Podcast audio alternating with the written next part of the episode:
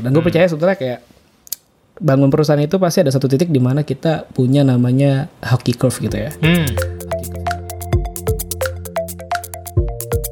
Selamat datang kembali di Ceritanya Developer Podcast bersama saya Riza dan di podcast ini kita akan mendengarkan cerita dari developer, programmer, software engineer keren tentang masa lalu, masa kini dan masa depan mereka, tentang bagaimana mereka memulai karir sebagai developer. Dan kita juga akan mengorek-ngorek cerita tentang komputer pertama mereka, pengalaman ngoding pertama, pekerjaan pertama mereka sebagai developer, hingga hal-hal random lainnya. Podcast ini diedit dan diproduksi oleh Deep Tech Foundation, sebuah lembaga non-profit yang mempunyai misi, yaitu menyetarakan talenta digital di seluruh Indonesia. Dan sekarang kita sudah bersama Siti Permana, em, co-founder dan chief innovator officer dari NBS, Google Developer Expert juga di Android, dan juga Intel Innovator. Gimana kabarnya? Alhamdulillah baik bro. Baik ya. Oke, sekarang kita cerita-cerita nih. Ya, boleh tahu nggak gimana dulu awalnya bersentuhan dengan komputer? Ya bersentuhan dengan komputer awalnya eh, itu gue fokus main di komputer gara-gara salah, salah jurusan. Salah jurusan. Wah, Salah jurusan. Menarik sekali. Iya cerita agak panjang sih sebetulnya. Jadi 2006 gue lulus SMA pengen banget eh, masuk apa perguruan tinggi negeri, Oke. ngincarnya UI Aha. dan ITB kalau nggak salah. Ah, masuknya milihnya adalah jurusan yang berbau tentang dunia perminyakan karena Oke. berpikir eh, ya karena saat itu gue berpikir hidup berkarya di ya, perusahaan migas itu insya Allah langgeng gitu ya hmm, insya Allah prospek. prospektif gitu kan Perspektif. terus eh, ikutan SPMB gagal Gagal. Eh, akhirnya gua hampir nggak mau kuliah sampai orang tua gue bilang udah lu ambil aja tuh eh, kuliah di UIN sementara dibilang gitu Hmm. waktu itu gitu, orang tua gue bilang sementara terus ya udah gua ambil kuliah gua nulis pertama kali jurusannya tuh karena gue cinta mati sama kimia waktu itu ya nilai Oke. paling bener gue selama SMA kimia Oh, kimia. gue bilang kimia pertama kimia mipa yang kedua gue nggak tahu ada namanya sistem informasi karena gue berpikir teknik informatika oh masih baru di UIN gitu kan kalau gue ngambil IT gue ngambil binus aja sekalian nabung lagi gue minta sama orang tua gue suruh eh, tahun depan akhirnya gue milih SI Hmm. sistem informasi akhirnya gue dapet dari apa yang gue tulis sama apa yang gue terima berbeda jadi urutannya itu pertama SI kedua Kedua. kimia. Oh, Harusnya pertama tuh kimia MIPA, Yeah. kedua SI. Hmm. gue ngejalanin tesnya lancar gitu. Gue nggak berpikiran bahwa itu berpengaruh sampai akhirnya gue dapat pengumuman. Gue kira gue lulus, Lulus. di kimia MIPA. Nggak taunya gue lulusnya lulusnya di ke SI. Gitu kan. Gua bilang, "Wah, what the fuck? Gitu. kan. Kok bisa ya gue gitu kan. Ya akhirnya gue masuk kuliah dengan segala ketololan dan kegoblokan gue saat itu gitu kan. Gue nggak bisa ngebedain mana prosesor mana hard disk gitu. saking butanya gitu kan ya pernah sih gue dapet pendidikan komputer tapi kan nggak begitu intens eh, tahu jeroannya komputer Hmm. seperti apa gitu kan ya ketawain aja lah sampai saat itu udah gue kenal algoritma dan bahasa pem- ah, bahasa pemrograman algoritma dan pemrograman ya itu Hmm. Ya. semester satu Ya. Hmm. pakai bahasa si bukunya Rinaldi Munir dan saat itu gue tertarik di situ Oh, gitu ya. Jadi eh, pertama kali pro- programming dan komputer itu di kuliah di kuliah dan Kuliah. gara-gara salah jurusan tapi habis itu tertarik banget ke situ tertarik ya. banget tertarik akhirnya banget. karena ya. gue sempat nyari uh, datang ke warnet waktu itu kan Hmm. gue googling gue cari uh, j- uh, apa namanya bidang yang nggak bakalan mati gitu pas gue Oke. searching salah satunya adalah IT gitu, Gitu ya. most promising lah Hmm. gitu Oke, apa sih yang bikin eh, tertarik dari ya lu belajar algoritma, belajar dari buku, belajar bahasa pemrogramansi ya waktu itu pertama kali. Hmm. Apa sih yang bikin menarik programming ini? ya kalau gue yang paling menarik ya problem solvingnya itu sih Jadi, Problem solving, ya. ya lebih kita main logika gitu. Hmm. terus uh, kita uh, bikin program simple Oke. bikin solusi dalam replikasinya jadi jadi aplikasi eh, jadi program sederhana Jadi Dan program. itu menurut gua seru aja gitu Seru, kan. ya. Hmm. Wah, jadi nih ya gitu aplikasi kayak gini ah, program program sederhana gitu walaupun masih pakai Borland C++ gitu. Pakai C++. Oke. Nah, terus dari semasa kuliah itu belajar bahasa apa aja? Eh, gua otodidak, Otodidak banyak banyak ya? otodidak. Terus eh, jadi dari kuliah tuh sempat ya ikutin kurikulum di kuliah di kampus ya. Hmm. Semester satu gue dapetnya sih, terus semester gue dapetnya VB, VB. Bukan VB.net anyway, masih VB yang biasa. VB6. semester Oke. tiga semester tiga baru dapet Java Java. Gitu. gue masih inget banget gue ngoding Java itu pakai Edit Plus Edit. compile masih manual Ya, ya, ya. Nah, semester 4 tuh udah masuk ke pemrograman web. Nah, itu banyak banget kan, lebih Hmm. Ya. luas dan ya gue belajar ASP, belajar ah, Hmm. PHP, belajar ASP, JavaScript. Tapi ya gue mikir esensinya bukan di bahasanya Bukan di sebenarnya. bahasanya, Nah, betul, Hmm, Esensinya di algoritma data structure gitu, gitu yang kekuatan. Fundamentalnya ya. Fundamentalnya. Fundamentalnya. gitu. Dan Dan setelah lulus kuliah, lanjut? lulus kuliah gua eh, sebelum lulus kuliah sih gua gua banyak kan ngambil part timer Part time. ngambil part time terus eh gua juga sempet akhirnya satu titik gua ketemu Android ya gitu tuh. Hmm. Gue sempet magang di kantornya Pak Ronald Ishak ya, Oke. bos lu juga kan. Di mana tuh waktu itu? di, di tes terus, di tes terus. Oh, tes terus. Terus, terus, Oke. terus. Dan disitulah gue baru tahu dunia startup seperti apa, bikin produk gimana, Oh, ngerasain dunia startup pertama kali di situ ya. ngerasain di situ dan ya fun aja sih. Tahun berapa itu? 2000 gua masuk 2011. 2011. 2011. Oke. Eh, akhir 2010 lah ini. Akhir Akhir, 2010. terus kenal banyak orang di situ Mm-hmm. sampai sekarang masih hubungan baik. Hmm.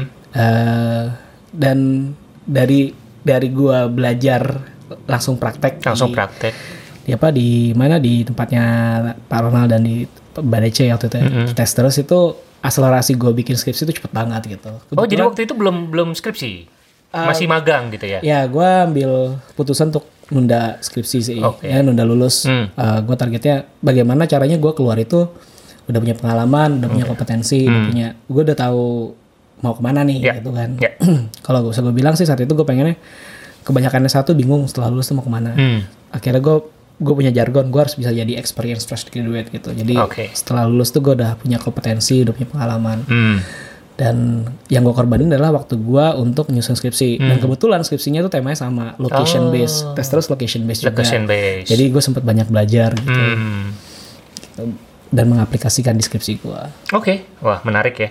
Nah, kalau aplikasi pertama yang apa ya, yang yang pertama dibuat yang masih keinget apa sih? Yang itu apa skripsi itu atau? Iya ada kalau yang lain? aplikasi mobile jelas eh, aplikasi Android pertama kali ya aplikasi skripsi gue Skripsi, namanya Nusantara Beta Nusantara Beta. tadinya adalah eh, katalog eh, traveling ya katalog tempat wisata Oh, oke. Hmm. gue sempat juga approach uh, Kementerian Pariwisata dapat data dari situ dari Indonesia ada travel terus kalau aplikasi-aplikasi yang berbasis aja gue develop web developer Ya. Hmm. sampai akhirnya gue end up sama web dan gue coba migrate ke mobile gitu Oh, aplikasi oke. pertama gue ya Nusantara Beta itu Nusantara Beta yang akhirnya jadi company gitu ya. ya akhirnya ya itu gue transformasiin Transformasi. sih gue transformasiin duit menang lomba segala Oh. macam akhirnya sama temen satu perjuangan ya Aha. Eh, kita di kos-kosan sampai sekarang kita bantu apa buat perusahaan ya. Perusahaan software house. atau Ya. Software house. Hmm, Oke. Nah, em, kalau momen atau kontribusi yang paling membanggakan dari mulai pertama kali kenal programming sampai sekarang ada nggak sih? apa nih kontribusi ke orang aja. lain atau Ya, gimana? bebas, apa ya. aja. Kalau menurut gue sih yang paling sampai sekarang gue paling bisa syukurin sih satu eh gue pernah pernah punya pengen niatan dan itu terjadi. Hmm. gue kontribusi balik, gue besar di komunitas Oke. gue punya tanggung jawab untuk balikin apa yang gue dapat sekarang itu ke komunitas. Hmm. Oke. Bagaimana ke- teman-teman di komunitas bisa lebih baik dibandingkan gue dan mereka bisa berkembang lebih jauh. Oke. Dan alhamdulillahnya waktu itu dapat support dari Intel, terus kita sempat keliling-keliling eh, ber- pelosok-pelosok. Indonesia. Developer mengajar ya? Developer mengajar itu. Jadi sempat ya itu sih menurut gue satu hal yang saat ini sampai ini gue banggakan adalah gue bisa melihat Indonesia kontribusi langsung ke daerah-daerah Hmm. dan bagaimana di daerah ini bisa keep up dengan apa yang di Jakarta Bisa berkembang juga Berkembang supaya juga. tidak ketinggalan gitu sebuah ketinggalan gitu dan gue sampai sekarang juga semangatnya tetap sama Masih. dari tahun 2014 gue ngelakuin itu dan sampai sekarang 2020 gue tetap mau ngelakuin hal yang sama gitu. ya. Oh, wow. Oke. Cukup lama ya. Iya. Nah, kalau momen yang memalukan eh, ada nggak sih? Eh, momen yang memalukan kalau memalukan sih enggak cuman kalau kecewa sih ada Kecewa ya. kecewa Kalau apa momen yang kayak lu merasa gagal gitu atau ah ya gue merasa gagal ya gue pernah lah ada di posisi dimana eh, perusahaan gue mau sinking Oke. Hmm. udah perusahaan gue hampir mau jatuh dan eh, akhirnya ya gue percayalah ada tangan-tangan Tuhan yang yang membantu. yang membantu dan akhirnya kita bisa naik lagi gitu. Dan gue Hmm. percaya sebetulnya kayak bangun perusahaan itu pasti ada satu titik di mana kita punya namanya hockey curve gitu ya. Hmm. Hockey curve itu kita dari initiate terus kita sampai jatuh di bawah sampai sekarang tuh kita bisa Survive. Hmm. Iya. survive di atas dan kita bisa grow sekarang gitu. Oke. Kecewa ya itu kecewa banyak lah. Banyak ya? banyak. Banyak. banyak. Oke. Salah satunya yang paling eh, apa yang paling bisa di highlight itu ya yang perusahaan yang hampir kolaps ya. ya, periode Hmm. collapse gitu. Oke. Nah, kalau di awal-awal karir sebagai engineer, punya mentor gak sih? Atau ada sosok yang dianggap sebagai mentor gak sih? Ah, gue beruntung pernah bareng sama Mas Ronald gitu Hmm. ya, dapat kesempatan magang. Ah, dan itu kenapa gue pengen ngasih kesempatan orang lain untuk magang Oke. dan mereka dapat belajar mentor karena gue merasakan hal yang sangat signifikan dalam di- hidup gue gitu ya. Hmm. Gue kenal Mas Ahmad Ghazali, gue kenal sama Mbak Dece, gue kenal sama Dece. apa namanya eh, Mas Amri, Amri Sodik Oke. terus ada beberapa orang di tes terus termasuk Daniel Hmm. dan gue merasa ada orang partner gue belajar langsung praktek itu ditambah dengan orang yang mentoring itu membuat gue lebih cepat untuk menyerap dan mengaplikasikan apa yang gue dapat gitu. Hmm. Oke. Ya, zaman dulu aja gue sampai nggak ngerti trade itu apa gue nggak tahu gitu kan. Iya, Multi trading itu apa gue nggak tahu gitu. Jadi Oke. Hmm. sampai diajarin sama Mas Amri terus Mas Ghazali ngajarin eh, banyak hal prinsip-prinsip eh, ngoding tuh yang bener gimana gitu. Oke. Oh, jadi buat apa akselerasi belajar kita jadi lebih cepat ya dengan ada yang mentor iya, ya. Itu betul-betul banget sih. Hmm. Nah, selain mentor punya sosok eh, engineer yang didolakan nggak? Kalau gua sosok engineer yang yang gue idolain dalam apa luar nih? Bebas. Da- dalam satu luar satu lah. Ah, kalau di Indonesia jadi kalau gue sih dari awal mungkin gue kenalnya ada dua sih ada dua nama ya. Kalau di generasi Jawa amal gue tuh gue eh, suka banget sama sosoknya Romi Satriahono. Oh, Romi Satria Zaman Wahono. dulu tuh ilmu komputer sangat-sangat Oh berjasa. iya. Iya. Dan Wow. Hmm. ya I learn a lot lah dari gitu ya, dari tulisan-tulisan di blognya, Iya. inspiring lah, Inspiring. inspiring. Terus yang kedua eh, Mas Arya Hidayat. Arya Hidayat. Nah, Oke. itu oke terlintas lah di kalau tadi pas lu nanya gue langsung terlintas Mas Arya. Emang bener sih dia sosok yang bener-bener inspiring, Hmm. eh, bantuin banyak eh, developer di sini apalagi Iya. sekarang gitu kan Iya. kontribusinya. Nah, Terus yang kedua dia salah satu orang yang bener-bener bisa conquer Silicon Valley gitu. Conquer Silicon Valley. Susah itu ya. Bisa. ya kalau yang satu lagi sih tiga sosok kalau di Indonesia satu lagi itu Narendra Wicaksono sih Narenda. Narenda Hmm, Di coding ya. di coding Ya, dia yang pokoknya kalau datang zaman dulu tuh gue sempat awal-awal ngerintis terus gue masih belajar eh, banyak hal Hmm. bangun startup terus eh, ikutan komunitas yang dia gitu kan ya se- ada semangat lagi dikomporin lagi semangat lagi gitu ya Hmm. Iya, iya. Nah, Kalau di luar ya jelas sih gue ada em, yang gue suka ya eh, Steve Wozniak, Steve Woz. Ya, Oke. Steve Wozniak gitu. Hmm, kenapa tuh? Eh, menurut gue dia pinter banget sih. Pinter banget ya. Kalau gue baca bukunya si- Was, I was. ya, I was. itu pinter banget dan emang pas di beberapa baik itu di bukunya Steve Jobs maupun di bukunya apa di biografinya Steve Jobs sama di Biografinya dia. eh, di filmnya juga Wozniak ini bener-bener genius sih. gitu. Genius ya. Oke. Nah, Tadi ngomongin komunitas kan. Eh, Sidik ini adalah salah satu sosok yang besar di komunitas. Eh, itu komunitas apa aja sih yang diikutin? Ya, gue fokus spesifik ke komunitas Android. Android. Ya, dari 2010 lah. 2010. Nah, jadi zaman ya kalau hal memalukan yang akhirnya gue bisa lihat adalah gue melihat gue pernah ngelihat eh, sempat iseng gitu ya nyari pertanyaan gue di mailingnya ID Android developer gitu ya. Oke. Dan itu gue ngat kayak bahasa-bahasa alay gitu lah ya nanya itu menurut gue kalau gue sekarang ini gue share tuh memalukan banget sih. Waktu itu gue sempat nanya sama Bangkis lah waktu Nah, itu. Ah, bagus. Oke. Oke, oke. Nah, em, kalau sekarang boleh di-share nggak lagi ngerjain apa di Ah, Kegiatan sekarang sehari-hari. kegiatan sehari-hari gue tuh sebetulnya udah kayak ngodingnya tuh kayak eh, 20% lah. 20% 80 persennya gue lebih ngurusin eh, kantor, lebih ngurusin bisnis. ngurusin Terus bisnis? kalau 20 ya itu karena gue emang nggak bisa lepas di dari Hmm. walaupun CEO gue bilang lo harus lepas, lo harus lepas tapi ya core gue di sana gitu, kecintaan gue ada di situ. gitu. Citaan Eh, di sana ya. Kalau nggak ngoding tuh ya hambar gitu. Oke, oke. kalau nggak riset tuh nggak explore explore sesuatu yang baru tuh kayak aduh gue takut ketinggalan. Hmm. Nah, eh, yang menarik adalah apa?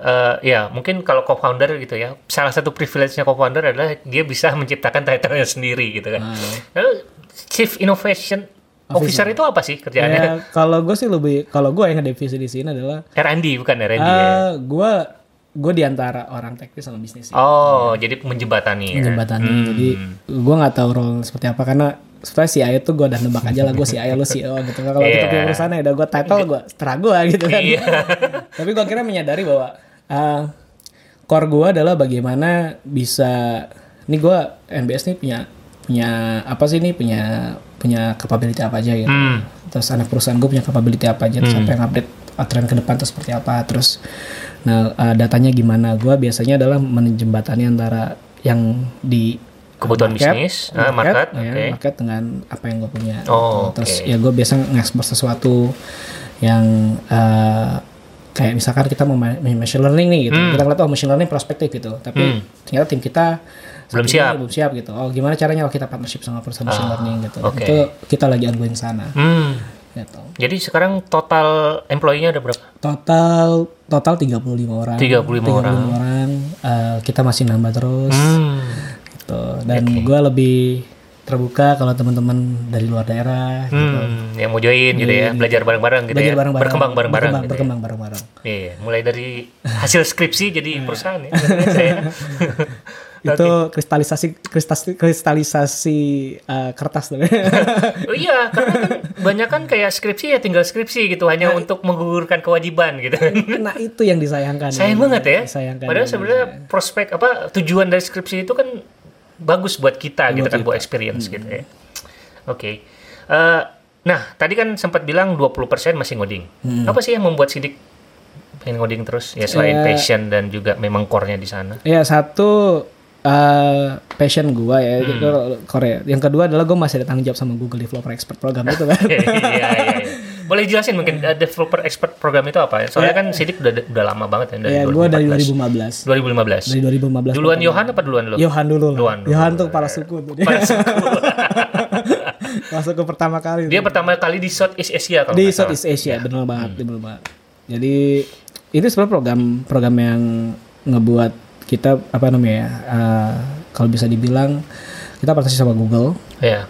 eh, ngebantuin bagaimana de- de- developer di sini tuh bisa terakselerasi dengan bidang yang kita tekunin. Mhm. Kalau saya di Android berarti saya ngebantuin developer-developer di sini itu Ya. lebih, lebih up to date, Mhm. eh, bisa lebih eh, keep up dengan Teknologi eh, teknologi terbaru dengan kebutuhan pasar. Ya. Terus kita ngebantu juga eh, dengan feedback yang kita kasih dengan observasi di lapangan seperti apa. Biasanya kalau gua ngasih feedback ke tim Google Hmm. bahwa di Indonesia tuh butuh ini, butuh ini, butuh ini. Ya. Mhm. Itu mereka biasanya provide gitu. Lebih mau jembatannya antara platform owner dengan komunitas yang ada di sini sih. Oke. Gitu.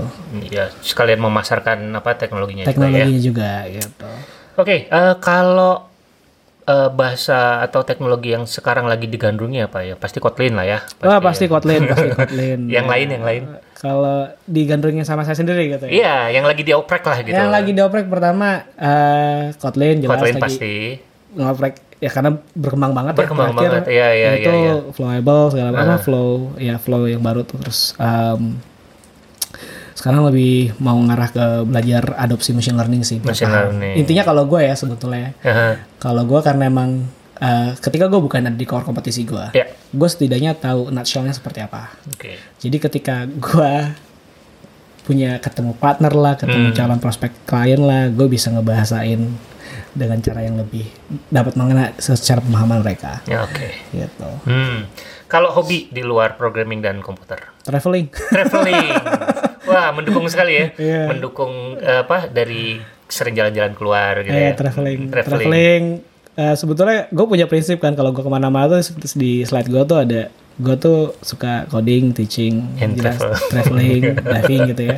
Jadi tiga terakhir itu hobi selain inilah, passion Hmm. gue selain eh, coding. Oke. Tempat apa destinasi traveling favorit di Indonesia? Gua Hmm. yang nggak pernah gue lupain tuh sebetulnya Manado bos. Manado. Manado. Apa yang membuat Manado tidak bisa dilupakan? Pertama nggak bisa lupa sama sunset yang bagus di apa namanya Bunaken. Mhm. Orang-orangnya Oh. ramah-ramah. Oke. Terus yang kedua uh, underwaternya kalau menurut gue ya mungkin kalau sebagai gue uh, diver pemula gitu gue menilai ya Manado masih worth it lah. Worth it ya. Terus uh, makanannya enak-enak. Makanannya yang penting ya. Itu penting banget. Oke.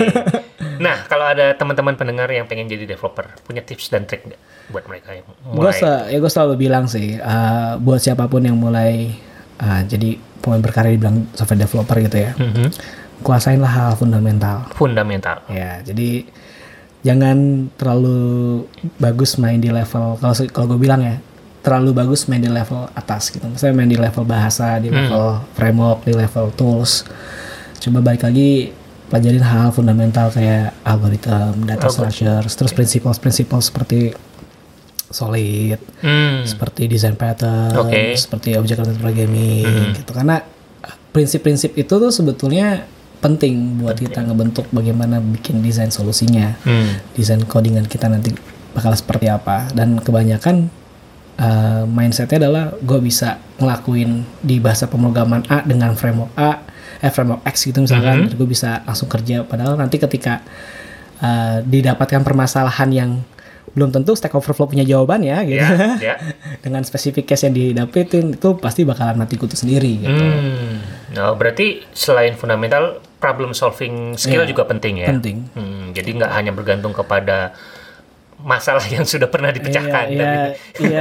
sebisa mungkin jangan jadi stack overflow developer lah. Ya, ya. bahaya itu ya. Bahaya gitu. Iya.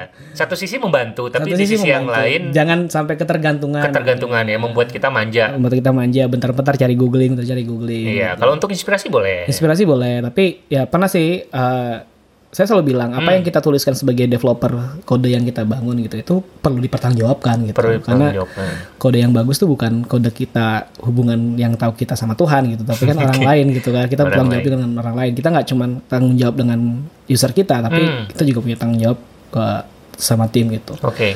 Jadi kode yang kita tulis itu bukan ha- hanya apa untuk eh, supaya usernya eh, bisa Happy, pakai atau bisa happy, pakai. tapi kita juga harus bisa menulis kode yang dimengerti oleh rekan satu tim iya kita. betul banget Hmm. gitu Oke, menarik menarik.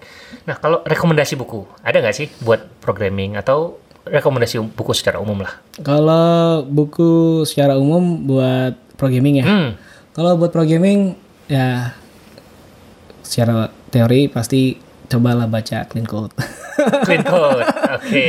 bukunya Uncle Bob gitu. Uncle Bob, ya. eh, terus gue pernah direkomendasiin buku sama Mas Arya tuh Hmm. yang Programmers at Work kalau nggak salah. Eh, coders eh at Work. Coders Coders Coders at Work, Itu ya. bagus. Itu bagus ya. Itu Coders at Work itu bagus. Hmm. Eh, terus eh, ya belajar hal-hal yang berkaitan tentang fundamental. Bukunya udah Fundamental. banyak kok gitu. Ya. Jadi kalau misalkan eh, belajarnya dari atas coba belajar lebih ke bawahnya ke dalamnya tuh seperti apa sih gitu. Hmm. Jadi nggak cuman kayak bikin app bisa bikin app Iya, udah iya, gitu iya. ya. Jangan jangan cuman, "Wih, gue bisa bikin app" gitu. Ya, bikin app itu hal yang Itu oke bagus itu gitu oke, kan for gitu. starter. Hmm. For starter bagus gitu. Tapi alangkah lebih bagusnya kalau makin makin lama kan orang itu pasti belajarnya bakalan ke filosofinya gimana gitu Betul, kan. betul. Apalagi sekarang kayak ada banyak tools yang bisa bikin kita bahkan nggak perlu ngoding tapi udah jadi app gitu kan. Itu dia, itu dia, itu Kalau dia. kita cuman bisa bikin app ya kita akan tertindas sama Iya, iya. tools-tools seperti itu gitu kan. Karena esensinya kayak di kantor kita ya di Ah. NBS gitu kita mindsetnya ke semua developer dan ada engineer yang di NBS tuh kita selalu bilang bahwa eh, intinya kita ngebangun aplikasi atau produk digital itu bukan di bagaimana kita bisa merealisasikan dalam bentuk codingan Hmm. tapi bagaimana kita pemahaman problem solvingnya gimana, menganalisis masalah seperti apa, memetakan uh, problem gimana dan kita menyusun bisnis proses seperti apa, Hmm. sehingga uh, meminimalisir terjadinya error yang bukan berasal dari program gitu, tapi Oh, error yang secara secara bisnis logic gitu. Hmm. Karena kita menilai bahwa banyak project software itu pilihannya kalau apalagi di dunia vendor gitu Iya, ya iya. ujung-ujungnya pasti bakalan relate gitu apa kadang-kadang juga nggak ketemu sama ke- ke- ekspektasinya gitu Hmm. Iya, iya, karena iya. kegagalan dari requirement Hmm. kegagalan memetakan masalah kegagalan dalam mendesain solusi sama memetakan bisnis proses gimana Iya. dan itu ujung-ujungnya pasti bakalan gagal semua Hmm. masa kita di kantor adalah jangan mendewakan teknologi Ya. dewakanlah bagaimana kita bisa menjadi problem solver gitu Hmm. problem solving gitu Oke, menarik. Nah, ya, buat teman-teman yang mau follow-follow nih, enaknya Hmm. eh, ke sosial media mana nih yang Ya. paling aktif? kalau paling aktif gua aktif di Instagram Instagram ya. Oh iya, suka travel ya. Foto-foto juga ya. Instagram. Apa eh, Instagram accountnya? eh eh, Sidik Permana 10 Permana 10. Oke, silahkan di follow. Eh. mungkin ada cerita menarik yang belum disampaikan. Ah, yang menarik itu ketika pertama kali ke Silicon Valley. Pertama kali saya telepon nih, tahun berapa tuh? 2015 Nah, bulan ini kayaknya November. menarik nih. Nah, eh, itu, Itu, dalam rangka apa ke sana? itu Google Expert Summit pertama. Expert Summit Itu pertama. Google Expert Summit pertama. Oke. Dan ya Itu semua semua G- GDI eh, di seluruh dunia dikumpulin jadi dikumpulin, satu tempat ya. dikumpulin, dikumpulin. Ya, Gua, ya, ya, ya. eh, da- mungkin gue kebiasaan kayak gini. Gue kebiasaan tiap awal tahun tuh gue punya remapping gitu ya. Hmm, Jadi gue pernah buku, baca bukunya Ronda Bryan tuh kalau nggak salah yang eh, The Secret. oke. dia ada satu kalau lu udah beli something sampai alam bawah sadar lu tuh nanti secara kayak alam semesta tuh akan mengarahkan lu ke Mengarahkan ke situ. Hmm. kalau lu believe gitu sampai alam bawah sadar lu believe juga gue sugesti ke dalam diri gue gue pasti bisa ke Silicon Valley pasti ke Silicon Valley gitu Mhm. pengen pengen lihat sebetulnya gimana sih di sana gitu Oke. kan Oke. sampai akhirnya nggak nyangka nggak Hmm. nyangka eh, gua keterima jadi GDI Iya. Nah, jadi GDI dan sebetulnya nggak nggak nggak apa namanya nggak nggak bisa apa ya waktu itu gue bisa bilang gua nggak berharap banyak lah kalau Hmm. keterima kandidat yang lain tuh keren-keren gitu kan Oke. tapi kenapa milihnya gua sama Ibun sama Andrew waktu itu Waktu di itu Android ya. keterima itu di bulan Mei dan eh, kita tuh langsung dapet gue langsung bikin activity karena memang butuh activity sama kayak waktu di Intel Innovator Mhm. akhirnya gue jalan di November Oke. bayangin pertama kali gue terbang ke Amerika tuh Amerika. keluarga gue nganterin semua udah kayak mau udah kayak mau pergi hajat umroh gitu ya seru sih Eh, ya bokap gue bangga banget gue bisa Hmm. bisa sampai ke sana sampai ke kantornya Google ketemu developer di sana Iya. terus merasakan bahwa gue tuh berasal dari negara dunia ketiga yang masuk ke negara maju ya Lu Iya. lah sendiri lah gimana gitu kan segala macam sesuatu di sana dah wah Iya. keren gitu kan bahkan Nah, itu nggak pengalaman yang gak gue lupain sih tahun Iya. 2015 bulan November tuh gue sama Ibun eh, kita transit di Korea Transit di terus Korea. ngurus visa yang katanya visa Amerika tuh killer Susah. banget susah gitu Susah. Hmm. ternyata kita gampang banget dapatnya alhamdulillah gitu kan dan bisa terbang ke da- ke Silicon Valley yang dimana eh, semua teknologi yang berasal dari sana kita pakai gitu. Iya, iya, iya, iya, iya. dan itu pengalaman gak gue lupain sih Oke. Oke, menarik. Oke. Eh, terima kasih Sidik. thank you Eh, thank sudah you banget datang Mas ke Riza Nah, Eh, ya. studionya Deep Tech, terus udah eh, share cerita-cerita menariknya juga. Eh, sukses terus untuk karir dan Hmm, sama-sama sama ya sama-sama Oke, Ya, thank you bye. bye.